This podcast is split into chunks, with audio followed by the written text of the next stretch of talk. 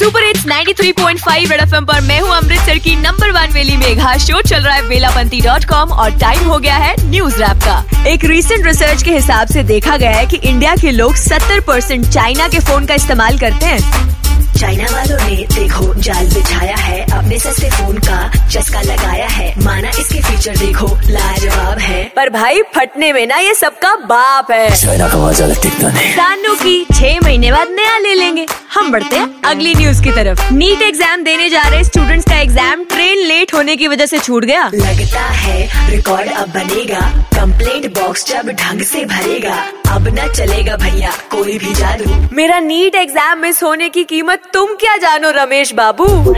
मुझसे ये आँसू नहीं देखे जाते। आई हेट भाई आँसू छोड़ो अब तो अगले साल की नीट की तैयारी करो। हम बढ़ते हैं अगली न्यूज़ की तरफ़। चंडीगढ़ के पीजीआई की कैंटीन में सात रूपए की चाय पंद्रह रूपए की देनी शुरू कर दी है। चाय का चस्का भी महँगा हो गया है।